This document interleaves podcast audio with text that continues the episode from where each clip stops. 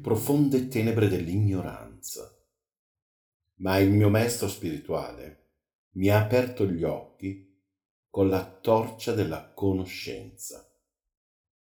Offro a lui il mio più rispettoso omaggio. Hari Hari Bol, cari amici, ben ritrovati all'ascolto dell'audiolibro La Bhagavad Gita così com'è, nell'edizione tradotta dall'originale sanscrito da Sua Divina Grazia A.C. Bhaktivedanta Swami Prabhupada. In questo episodio andremo ad ascoltare altri tre capitoli. Capitolo 16. La natura divina e demoniaca. Capitolo 17. Le divisioni della fede. Capitolo 18. La perfetta rinuncia. Buon ascolto.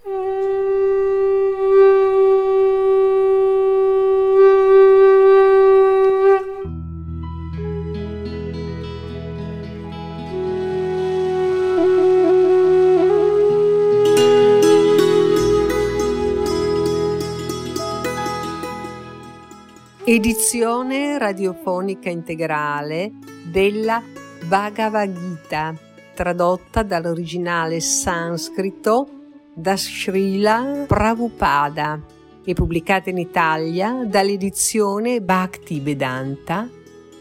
Personaggi ed interpreti in ordine di apparizione. Dhritarashtra Gianni Bertolotto Sanjaya Riccardo Mantoni, Duryodan, Raffaele Farina, Arjuna, Fulvio Ricciardi, Krishna, Franco San Germano. Registrazione dei dialoghi. Alberto Cavallo. Regia Lidia Costanzo. Rimasterizzazione ed editing digitale Lenny Farmer una coproduzione edizioni Bhakti Vedanta, Radio Krishna Centrale, Lenny Land.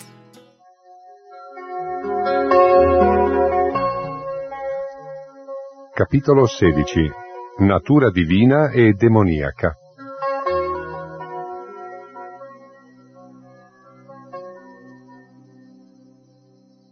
Il Signore Beato disse, L'assenza di paura la purificazione dell'esistenza, lo sviluppo della conoscenza spirituale, la carità, il controllo di sé, il compimento dei sacrifici, lo studio dei Veda, l'austerità e la semplicità, la non violenza, la veridicità, l'assenza di collera, la rinuncia, la serenità, l'avversione per la critica, la compassione, l'assenza di cupidigia, la dolcezza, la modestia e la ferma determinazione, il vigore, il perdono, la forza morale, la purezza, l'assenza di invidia e di sete di onori, queste sono, o discendente di Barata, le qualità trascendentali degli uomini virtuosi, degli uomini di natura divina arroganza, orgoglio, collera, superbia, rudezza e ignoranza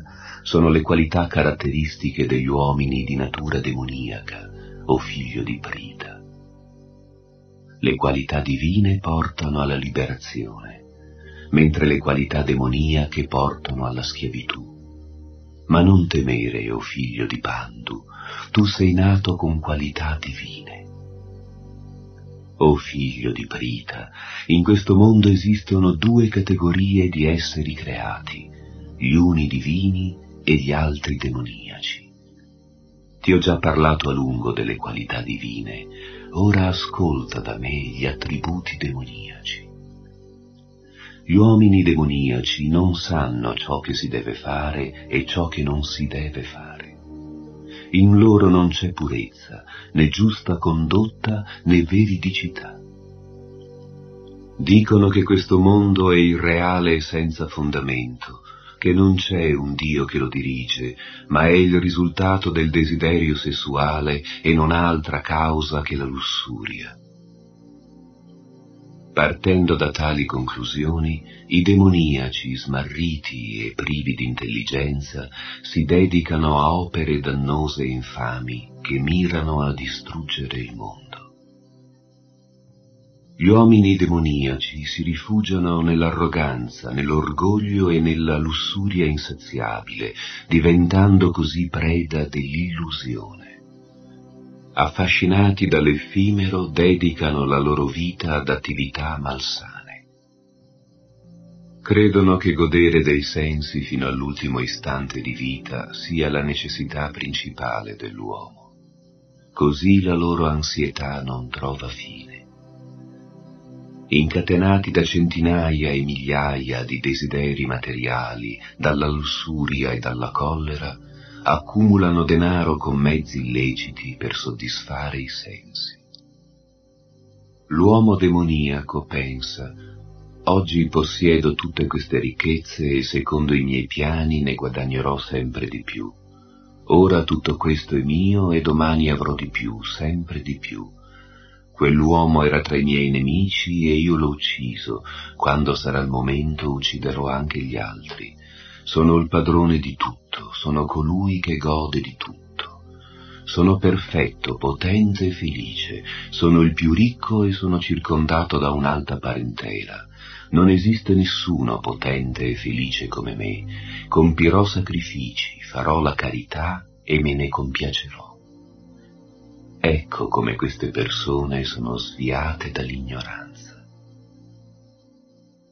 Così, confuso da varie ansietà e preso in una rete di illusioni, diventa troppo attaccato al piacere dei sensi e va all'inferno. Compiaciuto di sé, sempre arrogante, sviato dalla ricchezza e dal falso prestigio, talvolta compie sacrifici che sono tali solo di nome, senza seguire nessun principio e nessuna regola rifugiandosi nel falso ego, nella prepotenza, nell'orgoglio, nella lussuria e nella collera, il demone diventa invidioso di Dio, la persona suprema che risiede nel suo stesso corpo e in quello degli altri, e bestemmia contro la vera religione. Gli invidiosi e i malvagi, i più degradati tra gli uomini, io li getto nell'oceano dell'esistenza materiale, nelle svariate forme di vita demoniaca. Rinascendo vita dopo vita nelle specie demoniache, queste persone non riescono mai ad avvicinarmi. A poco a poco affondano nelle condizioni di esistenza più abominevoli. Ci sono tre porte che conducono a questo inferno, la lussuria, la collera e l'avidità. Ogni uomo sano di mente deve allontanarsene perché conducono alla degradazione dell'anima. O figlio di Kunti, l'uomo che ha saputo evitare queste tre porte dell'inferno si dedica ad attività favorevoli alla realizzazione spirituale e così gradualmente raggiunge la destinazione suprema.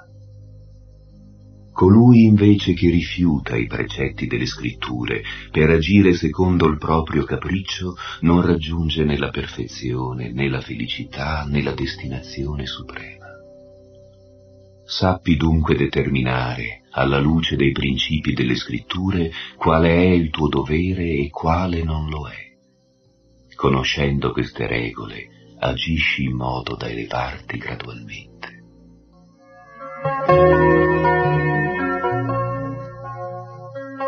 Capitolo 17 Le divisioni della fede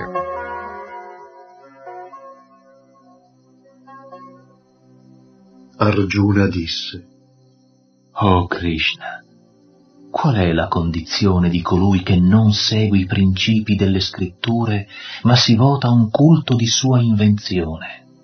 È in virtù, in passione o in ignoranza? Il Signore Beato disse, Secondo l'influenza materiale che l'essere incarnato subisce, la sua fede può appartenere alla virtù, alla passione o all'ignoranza. Ascolta la mia parola a questo proposito. Secondo l'influenza materiale che domina la sua esistenza, l'essere sviluppa un particolare tipo di fede. Si dice che l'essere vivente sia di questa o quella fede secondo l'influenza materiale che subisce. Gli uomini in virtù adorano gli esseri celesti, quelli in passione adorano i demoni e quelli in ignoranza adorano i fantasmi e gli spiriti. Coloro che si sottopongono a severe austerità e penitenze che non sono raccomandate nelle scritture, eseguendole per orgoglio, egotismo, cupidigia e attaccamento, spinti dalla passione, e torturano il loro corpo senza comprendere che torturano anche l'anima suprema situata in essi, sappi che sono demoni. Anche i cibi graditi a tutti sono di tre tipi, che corrispondono alle tre influenze della natura materiale. Questo vale anche per i sacrifici, le austerità e la carità. Ascolta ciò che li distingue.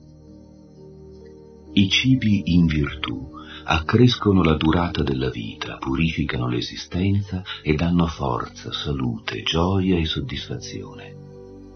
Questi cibi sostanziosi sono dolci, succosi, grassi e saporiti.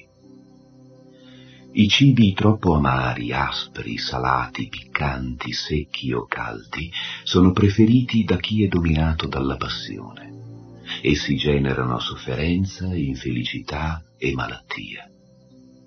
I cibi cotti più di tre ore prima di essere consumati, privi di gusto, di freschezza, puzzolenti, decomposti e impuri, sono preferiti da chi è sotto l'influenza dell'ignoranza.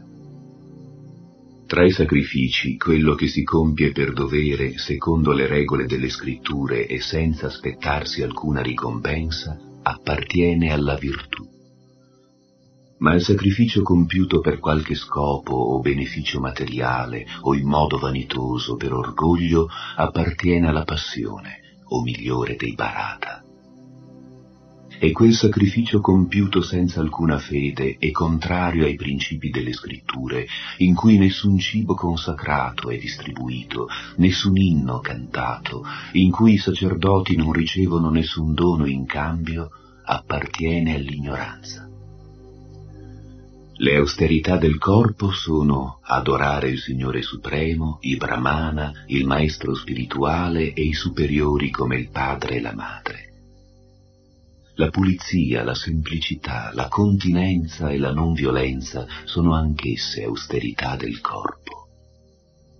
L'austerità della parola consiste nell'usare un linguaggio veritiero, volto al bene di tutti e nell'evitare i termini offensivi bisogna anche recitare regolarmente i Veda. Serenità, semplicità, gravità, controllo di sé e purezza di pensiero sono le austerità della mente. La triplice unione di queste austerità, praticata con fede dagli uomini, il cui scopo non è quello di ottenere qualche beneficio per sé, ma quello di soddisfare il Supremo, appartiene alla virtù ma quelle penitenze e austerità ostentate che si compiono per ottenere rispetto, onore e venerazione, si dice che appartengono alla passione, esse non sono né stabili né permanenti. Infine, le penitenze e le austerità, compiute stupidamente e fatte di torture ostinate, oppure subite per ferire o distruggere gli altri, si dice che appartengono all'ignoranza. La carità, fatta per dovere, senza aspettarsi niente in cambio, nelle giuste condizioni di tempo e di luogo e alla persona che ne degna, si dice che appartenga alla virtù. La carità, compiuta con la speranza di una ricompensa o con il desiderio di un risultato interessato o fatta a malincuore, appartiene alla passione. Infine la carità, fatta in tempi e luoghi inopportuni e a persone che non ne sono degne o compiuta in modo irrispettoso e sprezzante, appartiene all'ignoranza. Dalle origini della creazione le tre sillabe Om, Tat, Sat servono a designare la verità suprema e assoluta, Brahman. Per la soddisfazione del Supremo, i Brahmana le pronunciano durante il canto degli inni vedici e il compimento dei sacrifici. Gli spiritualisti iniziano sempre i loro sacrifici, austerità e atti caritatevoli pronunciando l'Om al fine di raggiungere il Supremo. I sacrifici, le austerità e la carità si devono compiere pronunciando la parola Tat. Lo scopo di queste attività trascendentali è quello di liberarsi dal condizionamento materiale. La verità assoluta è lo scopo delle pratiche devozionali e la si designa con la parola Sat. Queste pratiche, sacrifici, austerità e carità, in armonia con l'assoluto, sono compiute per il piacere della persona suprema, o figlio di Prita ma i sacrifici, le austerità e la carità compiuti senza fede nel Supremo sono temporanei, o figlio di Brita, qualunque siano i riti che li accompagnano. Sono detti asat e sono inutili, sia in questa vita sia nella prossima.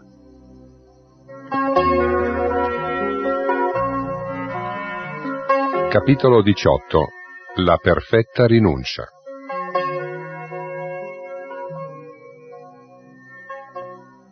Arjuna disse, O Signore dalle braccia possenti, vorrei conoscere lo scopo della rinuncia, Tiaga, e quello dell'ordine di rinuncia, Sannyasa, o uccisore del demone Keshi, o Rishikesha. Il Signore Beato disse, Abbandonare i frutti di ogni azione è ciò che i saggi chiamano rinuncia Tiaga.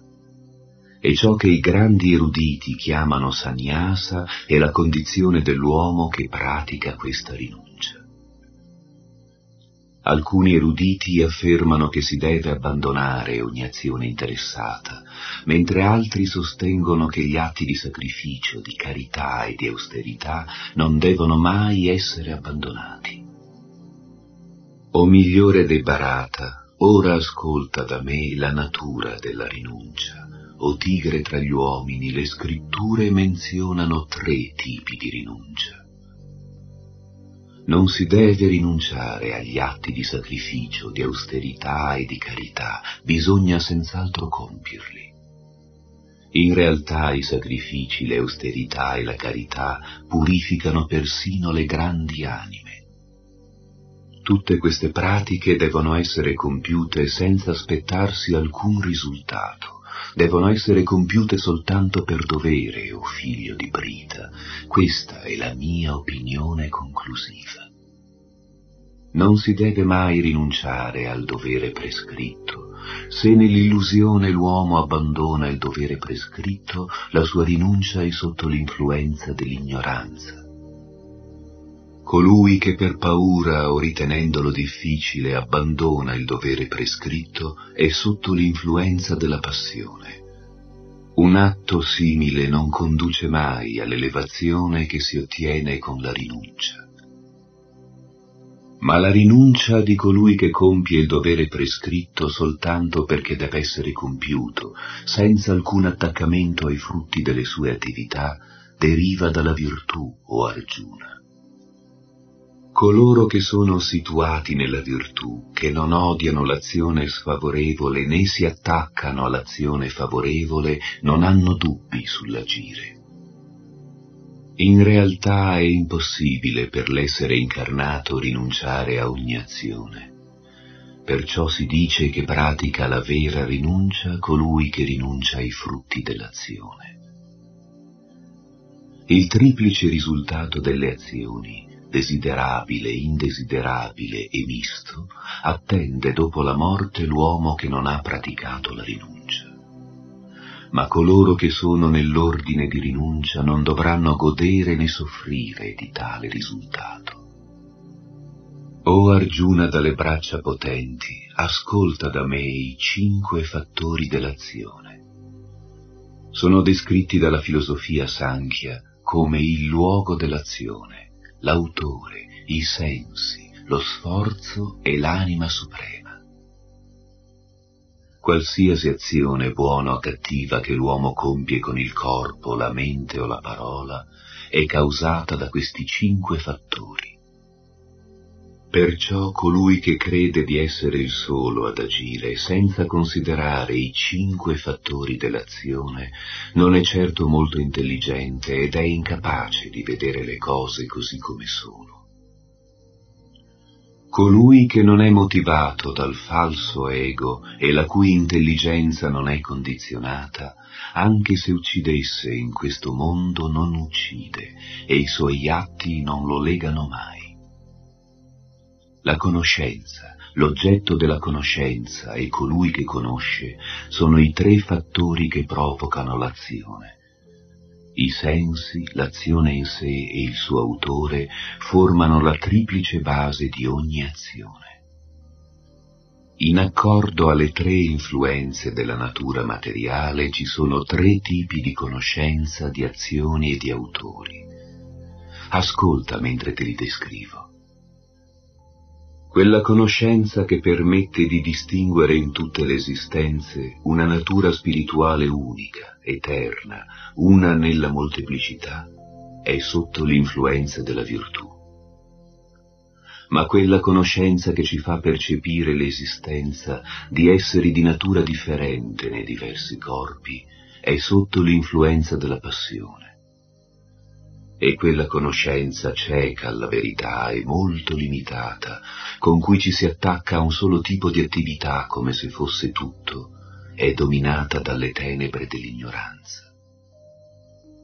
L'azione dettata dal dovere, compiuta senza attaccamento, senza attrazione né avversione da colui che ha rinunciato ai suoi frutti, è sotto l'influenza della virtù ma l'azione compiuta con grande sforzo da colui che mira all'appagamento dei desideri, motivata dal falso ego, è sotto l'influenza della passione.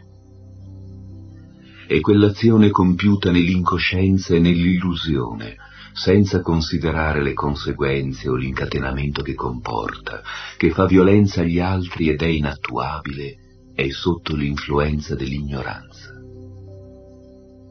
Chi agisce libero da ogni attaccamento materiale e dal falso ego, entusiasta, risoluto e indifferente al successo come al fallimento, è sotto l'influenza della virtù.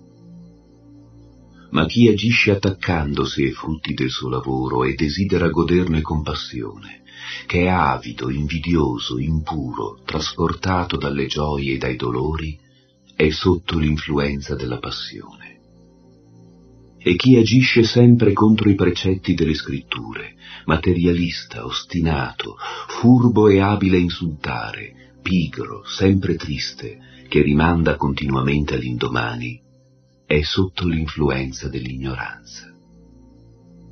Ascolta ora, o conquistatore delle ricchezze, mentre ti descriverò nei particolari i tre tipi di intelligenza e di determinazione secondo le tre influenze della natura materiale.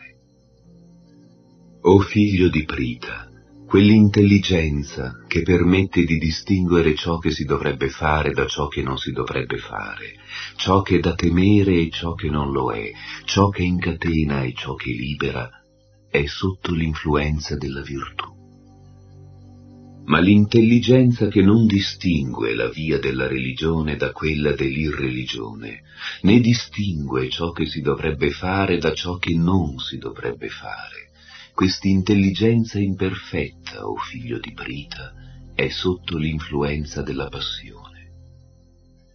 E quell'intelligenza che scambia l'irreligione per religione e la religione per irreligione che è dominata dall'illusione e dalle tenebre, che si volge sempre nella direzione sbagliata o parta, è sotto l'influenza dell'ignoranza. O figlio di Prita, la determinazione che non si può spezzare, sostenuta con fermezza dalla pratica dello yoga e che domina la mente, la vita stessa e le attività dei sensi, è sotto l'influenza della virtù ma la determinazione con cui si ricerca fortemente qualche interesse personale nella religione, nello sviluppo economico e nella gratificazione dei sensi o Arjuna è sotto l'influenza della passione. E la determinazione che non può condurre oltre il sogno, la paura, i lamenti, la tristezza e l'illusione. Questa determinazione inutile è sotto l'influenza dell'ignoranza. O migliore dei Barata, ascolta ora la descrizione dei tre tipi di felicità di cui gode l'essere condizionato e che lo conducono talvolta al termine di ogni sofferenza. La felicità che all'inizio è come veleno, ma alla fine è come nettare e che risveglia alla realizzazione spirituale è sotto l'influenza della virtù ma la felicità nata dal contatto dei sensi con i loro oggetti, che all'inizio sembra nettare ma alla fine è come veleno, è sotto l'influenza della passione. E quella felicità cieca alla realizzazione spirituale, che è solo illusione dall'inizio alla fine, nata dal sonno, dall'ozio e dall'errore, è sotto l'influenza dell'ignoranza. Nessuno, né sulla terra né tra gli esseri celesti, sui pianeti superiori, è libero dalle tre influenze della natura materiale. Brahmana, Kshatriya, Vaishya e Shudra si distinguono per le qualità che manifestano nell'azione o vincitore dei nemici, secondo le tre influenze della natura materiale.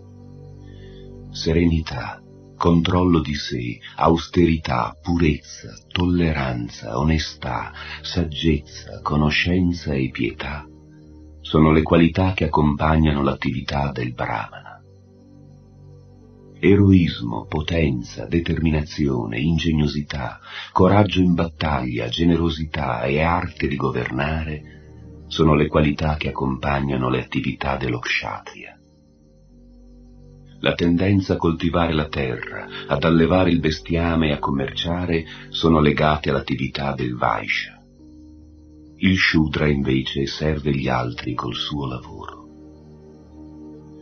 Seguendo nelle sue attività la propria natura, ogni uomo può diventare perfetto. Ascolta ora, ti prego, come si giunge a questo adorando il Signore che è la fonte di tutti gli esseri ed è onnipresente, l'uomo può, compiendo il proprio dovere, raggiungere la perfezione. È meglio compiere il proprio dovere, anche se in modo imperfetto, che accettare il dovere di un altro e compierlo perfettamente. Eseguendo i doveri prescritti secondo la propria natura, non si incorre mai nel peccato Ogni impresa è coperta da qualche errore come il fuoco è coperto dal fumo. Perciò, figlio di Kunti, nessuno deve abbandonare l'attività propria della sua natura anche se piena di sbagli. Si possono ottenere i frutti della rinuncia semplicemente col controllo di sé il distacco dalle cose di questo mondo e il disinteresse verso i piaceri materiali. Questa è la più alta perfezione della rinuncia. O figlio di Kunti, ascolta da me brevemente come si può raggiungere la perfezione suprema, il livello del Brahman, agendo nel modo che ti esporrò. Purificato dall'intelligenza, controllando la mente con determinazione, rinunciando agli oggetti della gratificazione dei sensi, libero dall'attaccamento e dall'avversione, l'uomo che vive in un luogo solitario, che mangia poco e controlla il corpo e la lingua, che dimora sempre in contemplazione, distaccato, senza falso ego, senza vana potenza e vanagloria, senza cupidigia né collera, che non accetta le cose materiali, libero da ogni senso di possesso, sereno, quest'uomo è certamente elevato al livello della realizzazione spirituale. Colui che raggiunge il livello trascendentale realizza subito il Brahman supremo. Non si lamenta mai e non aspira mai a niente, si mostra uguale verso tutti gli esseri viventi. In questa condizione può servirmi con una devozione pura. Si può conoscere il Signore Supremo così com'è solo attraverso il servizio di devozione. E quando si diventa pienamente coscienti di Lui grazie a questa devozione, si può entrare nel regno di Dio. Sebbene impegnato in ogni tipo di attività, il mio devoto sotto la mia protezione raggiunge per la mia grazia l'eterna e immortale dimora.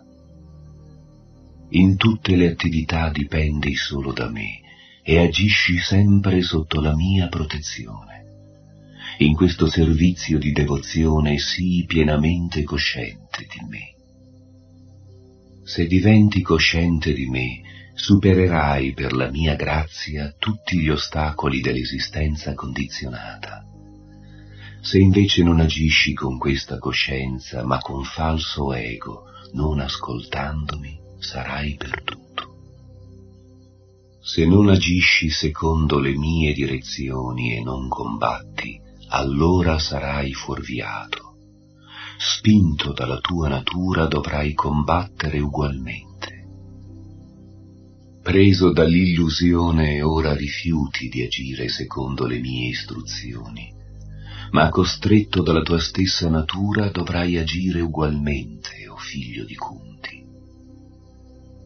Il Signore Supremo è situato nel cuore di ognuno, o oh Arjuna, e dirige l'errare di tutti gli esseri viventi che si trovano ciascuno come in una macchina costituita di energia materiale abbandonati completamente a Lui, o discendente di Barata. Per la sua grazia raggiungerai la pace trascendentale e l'eterna e suprema dimora. Ti ho svelato così la conoscenza più confidenziale. Rifletti profondamente, poi agisci come credi. Poiché tu sei un mio carissimo amico, ti rivelo la parte più confidenziale della conoscenza. Ascolta la mia parola detta per il tuo bene. Pensa sempre a me e diventa mio devoto. Adorami e offrimi i tuoi omaggi, così certamente verrai a me. Te lo prometto perché tu sei un amico infinitamente caro a me. Lascia ogni forma di religione e abbandonati a me.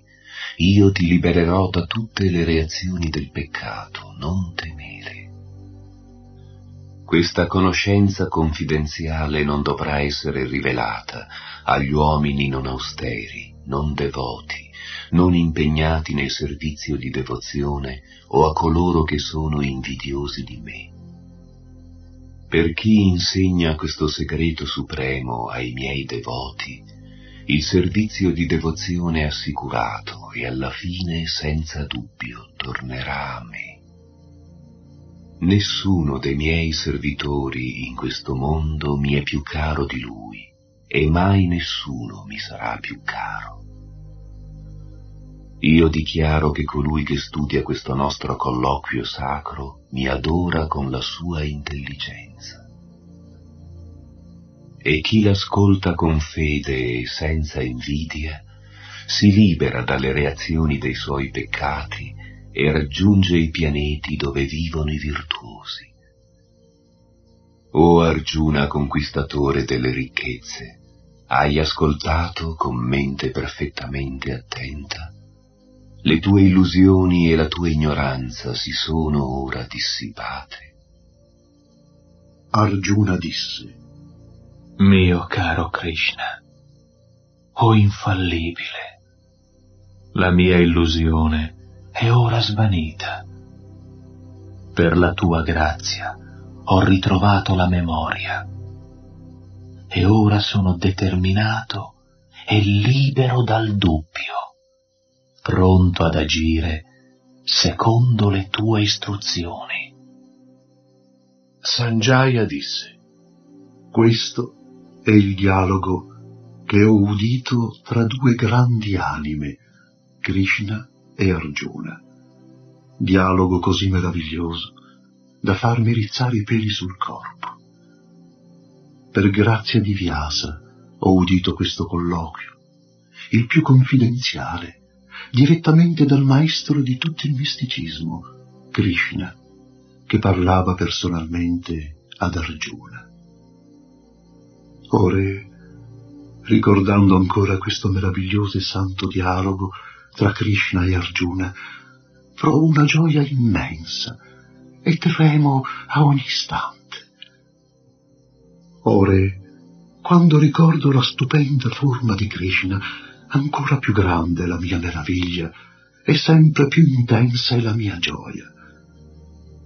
Ovunque si trovi Krishna, il maestro di tutti i mistici, e ovunque si trovi Arjuna, l'arciere supremo, là regnano sicuramente opulenza, vittoria, straordinaria potenza e moralità.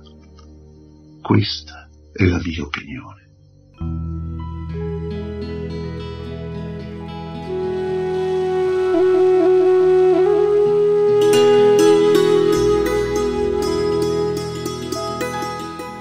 Mi auguro che ognuno tragga il più alto beneficio dall'ascolto della Bhagavad Gita. Se anche una sola persona si è interessata ad approfondire questo testo, potrei considerare il mio umile sforzo nel proporre quest'opera un successo. Ringrazio gli attori che hanno gentilmente prestato la loro voce a quest'opera. Gianni Bertolotto, Riccardo Mantoni, Raffaele Farina, Fulvio Ricciardi, Franco San Germano. Il tecnico che ha curato le registrazioni dei dialoghi. Alberto Cavallo. Marina Vada, che ha prestato la sua voce nella realizzazione della sigla. Un particolare ringraziamento a Lidia Costanzo, che grazie alla sua devozione ha reso possibile la realizzazione di quest'opera. Per concludere, riascoltiamo un riassunto di tutti i capitoli ascoltati durante le puntate precedenti.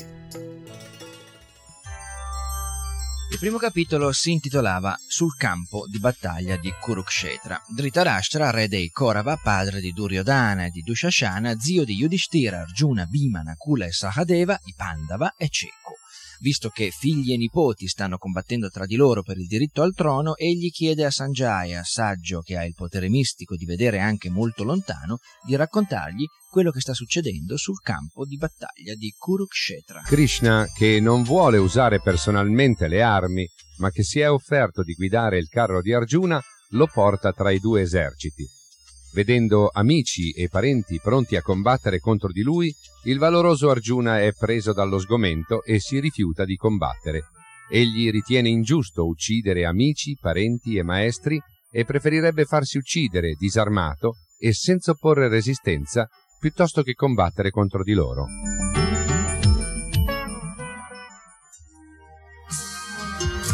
Il secondo capitolo si intitola Il contenuto della Bhagavad Gita. In questo capitolo Arjuna, sopraffatto da sentimenti, vinto dai legami familiari e dagli attaccamenti, si pone verso Krishna come un discepolo verso il maestro, offrendo la possibilità a Krishna di riesporre in forma di dialogo i principi di base del Bhagavad Dharma, la grande regola spirituale che si riferisce a Bhagavan, la persona suprema.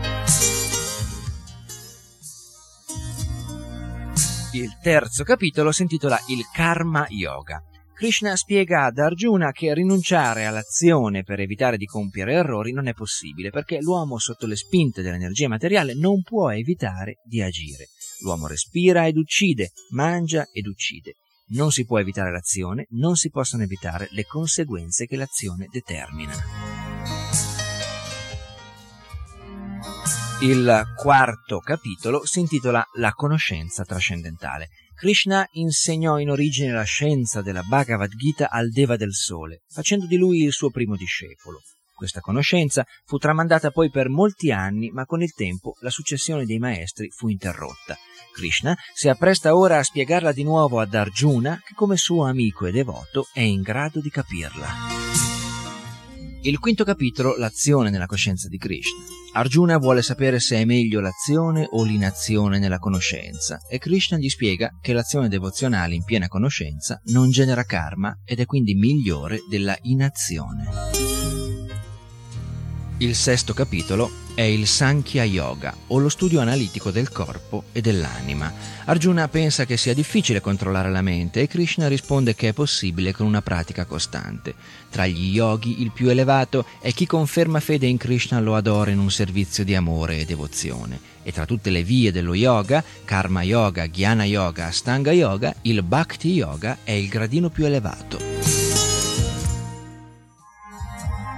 Capitolo VII. La conoscenza dell'assoluto. Nei capitoli precedenti si era chiarita la distinzione tra spirito e materia. Ora, nel settimo capitolo, Krishna parla principalmente di se stesso. Dapprima definisce le sue due energie principali, quella inferiore e quella superiore, poi spiega come si manifesta in ogni fenomeno. Capitolo VIII. Raggiungere l'assoluto. Il tema centrale di questo capitolo è il momento della morte, quando cioè l'anima lascia il corpo materiale. Krishna spiega ampiamente come chiunque si ricordi di lui al momento della morte raggiunga la sua dimora, perché i pensieri e i ricordi all'istante della morte determinano il futuro dell'anima. Capitolo 9. La conoscenza più confidenziale. Krishna parla in questo capitolo della conoscenza, che egli stesso definisce più confidenziale, quella che libera dalla sofferenza i devoti che non provano sentimenti di invidia verso di lui. Tutta la creazione riposa in lui, è in origine il sostegno e il distruttore dell'universo intero, ma nella sua infinita potenza ne rimane esterno, distaccato, neutrale, sorgente stessa di tutto. Soltanto gli stolti non riconoscono la sua natura trascendentale e lo denigrano quando scende in forma umana. I saggi, invece, si dedicano completamente al suo servizio. Nel decimo capitolo, Le glorie dell'assoluto, Krishna spiega come tutte le qualità degli esseri viventi, favorevoli o sfavorevoli, siano create da lui. Coloro che riconoscono in Krishna il Signore Supremo e gli si sottomettono pienamente con pura devozione, ricevono l'intelligenza necessaria per raggiungerlo.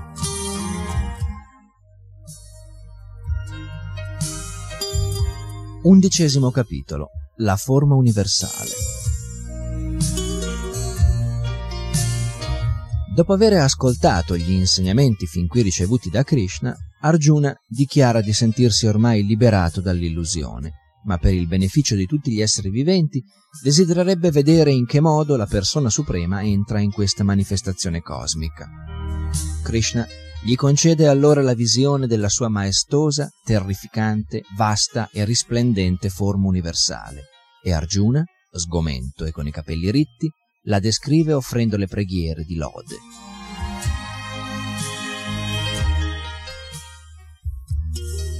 Capitolo XII. Il servizio di devozione. Il capitolo si apre con una domanda. Arjuna vuole definire ancora una volta, a beneficio di tutti, chi, tra colui che si impegna nel servizio di devozione e colui che adora il Brahman non manifestato, sia più perfetto. Krishna conferma di considerare perfetto chi, fissata la mente nella sua forma personale e colmo di ardente fede spirituale, si impegna sempre nella sua adorazione. Si comincia dalla conoscenza, dhyana, si passa alla meditazione, dhyana, e attraverso la rinuncia ai frutti dell'azione, karma yoga, si arriva infine alla pratica del bhakti yoga o servizio d'amore e devozione.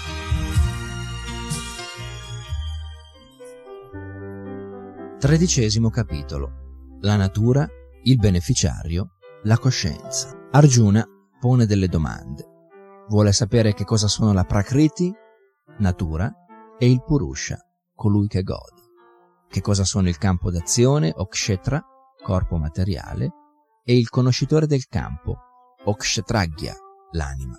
Cosa si intende per conoscenza e qual è l'oggetto della conoscenza. La natura materiale, Prakriti, costituita dai tre guna, è la causa di tutte le azioni materiali e delle loro conseguenze, mentre l'essere individuale, Purusha, è la causa dei piaceri e delle sofferenze che incontra in questo mondo. Il campo d'azione è il corpo materiale, costituito dai 24 elementi materiali che costituiscono il Mahatattva, i cinque elementi della natura materiale, fuoco, terra, acqua, aria, etere, i cinque organi d'azione, bocca, braccia, gambe, ano e genitali, i cinque oggetti dei sensi, odore, forma, tatto, sapore, suono, i cinque sensi grossolani, naso, lingua, occhi, pelle, orecchie, i tre sensi sottili, mente, intelligenza e falso io, e le influenze dei guna. Il conoscitore del campo è l'anima individuale, e di fianco ad essa, testimone delle sue attività, c'è l'anima suprema, Maya Kshetragya, conoscitore di tutti i campi.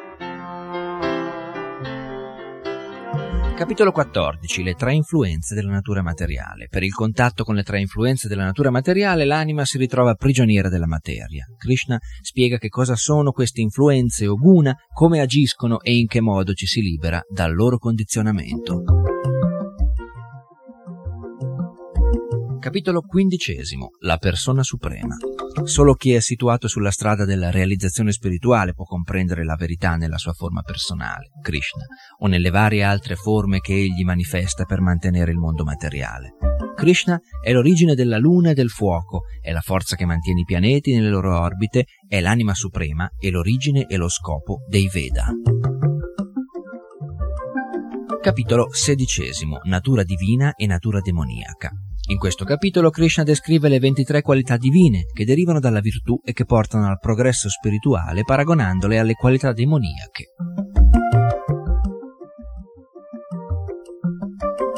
Capitolo XVII.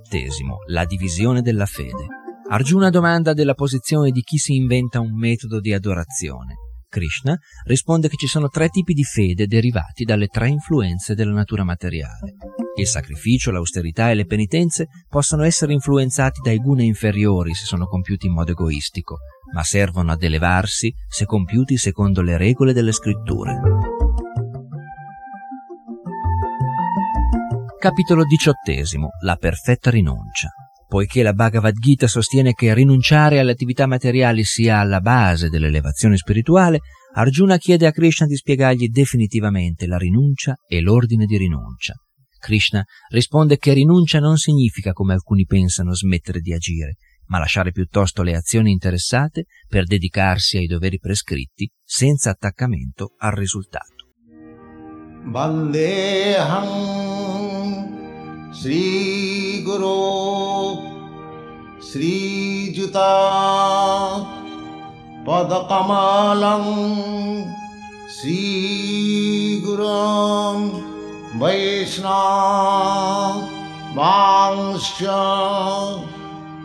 श्रीरूपं साग्रजातं सहगण रघुनाथान्वितं तं सजीवं साद्वैतं वधूतं परिजनसहितं। कृष्णा